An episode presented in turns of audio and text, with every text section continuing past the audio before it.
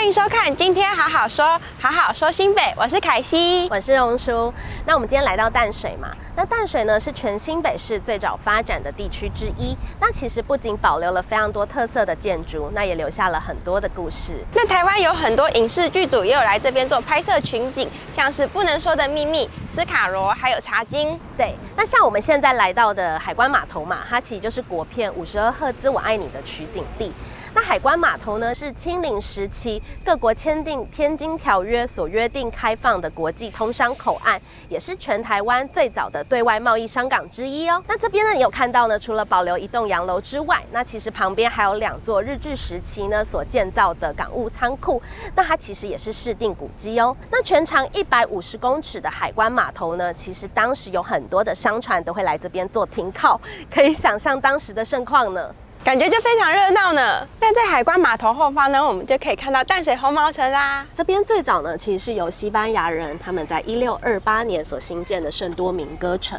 那后来被摧毁之后呢，荷兰人呢就在这个原址的附近呢去盖了安东尼堡。那因为当时的汉人都会称呼荷兰人为红毛，所以这边又叫做红毛城。那后来荷兰人离开之后，谁来了呢？那就是英国人啦。那英国人呢就租用了这个红毛城呢来作为他们的领事馆，那就在这附近呢去增建了领事官邸。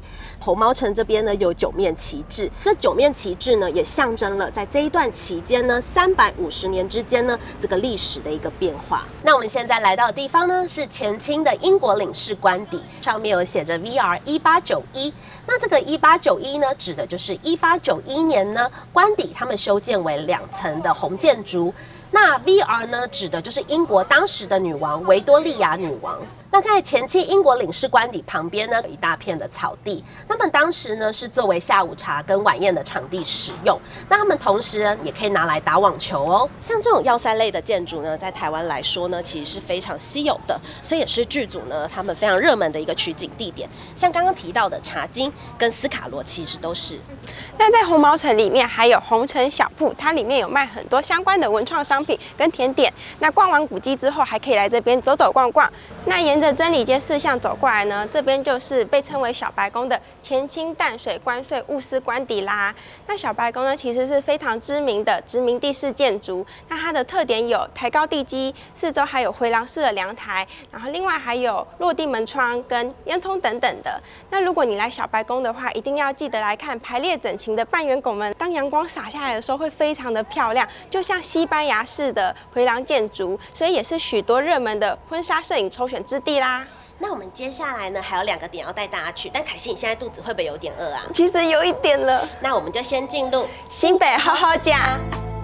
那我们点的呢，这个是抹茶白玉跟樱桃乳酪口味，建议大家就是由外往内，然后由上往下吃，才不会山崩。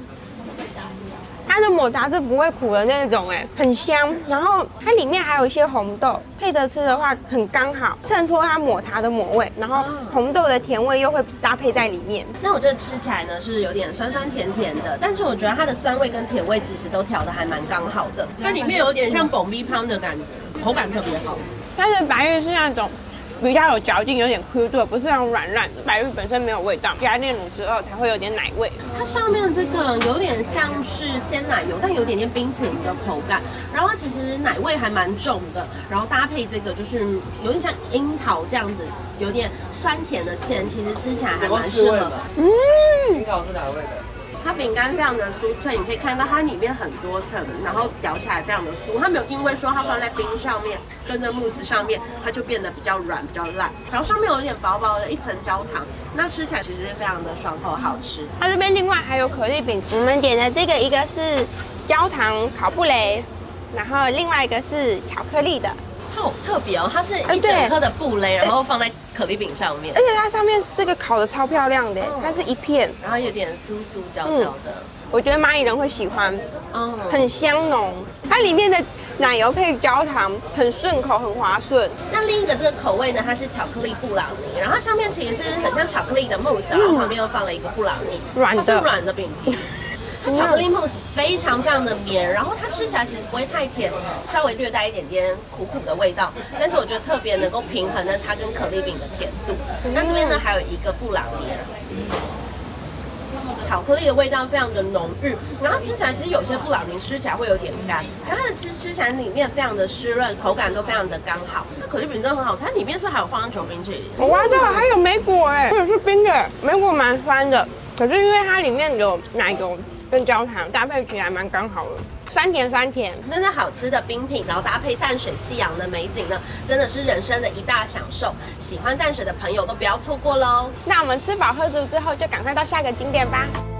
这边呢，就是多田荣吉的故居。那多田荣吉是谁呢？多田荣吉呢，他其实就是日治时期的一个我们淡水区的一个街长嘛，那就相当于我们现今的区长。那其实这间房子呢，地理位置其实非常的好哦。你看，从阳台看过去呢，就可以看到我们淡水的街景以及我们的淡水河。那所以这栋房子呢，它除了在地理的位置上面呢，具有一个人文上面的意义，那更重要的是，它在我们地区的发展史上也具有里程碑的地位。哦，那另外呢，其实你有没有听过海水正蓝？那也就是也是取自于我们张曼娟老师的同名作品《海水正蓝》这部小说，那是也是在这边拍摄过的哦。那我们接下来就再出发去下一个地点吧。那我们现在的所在地就是台湾现代医学发祥地，来跟着我一起念一次：护卫街医馆。你知道这个是谁盖的吗？马街医师喽。没错，来到淡水呢，我们就一定会提到马街。马街医师对于淡水的贡献可说是非常大哦。那你知道，其实护尾街医馆其实并不是纪念马杰医师的吗？真的假的？是啊，它其实是纪念一个就是同样也叫做马街的一个船长。那这位马街船长呢，他从美国来到台湾，那在台湾离世。那他的夫人呢，就发现说，哎，他还遗留了三千块美金的遗产，他就把这个遗产呢交给了马街医师，然后交代他要好好运用这个笔资金哦。那马街医师就运用这笔经费呢，然后购置了一些器材，然后就建了这间医院喽。哇，真的是冷知识哎，是吧？那不如现在就让我来考考你，我们来进行快问快答时间。第一题。淡海轻轨是什么颜色呢？水蓝色，从红树林站一路到坎顶站都可以看到淡水的美丽景色哦。第二题，淡水呢有四大的国定古迹，你知道是哪四大吗？淡水红毛城、银山寺、理学堂大书院，还有护尾炮台。没错。那除了淡水的四大古迹之外，你还认识哪些淡水的古迹呢？像是护尾小学校礼堂、淡水日本警官宿舍，还有淡水木下静来旧居。第四题，那淡水的冬天呢，其实都是布满樱花的。那你知道哪边可以看到樱花吗？淡水天元宫跟护尾樱花大道。第五题，那淡水呢又被称作台湾八景之一。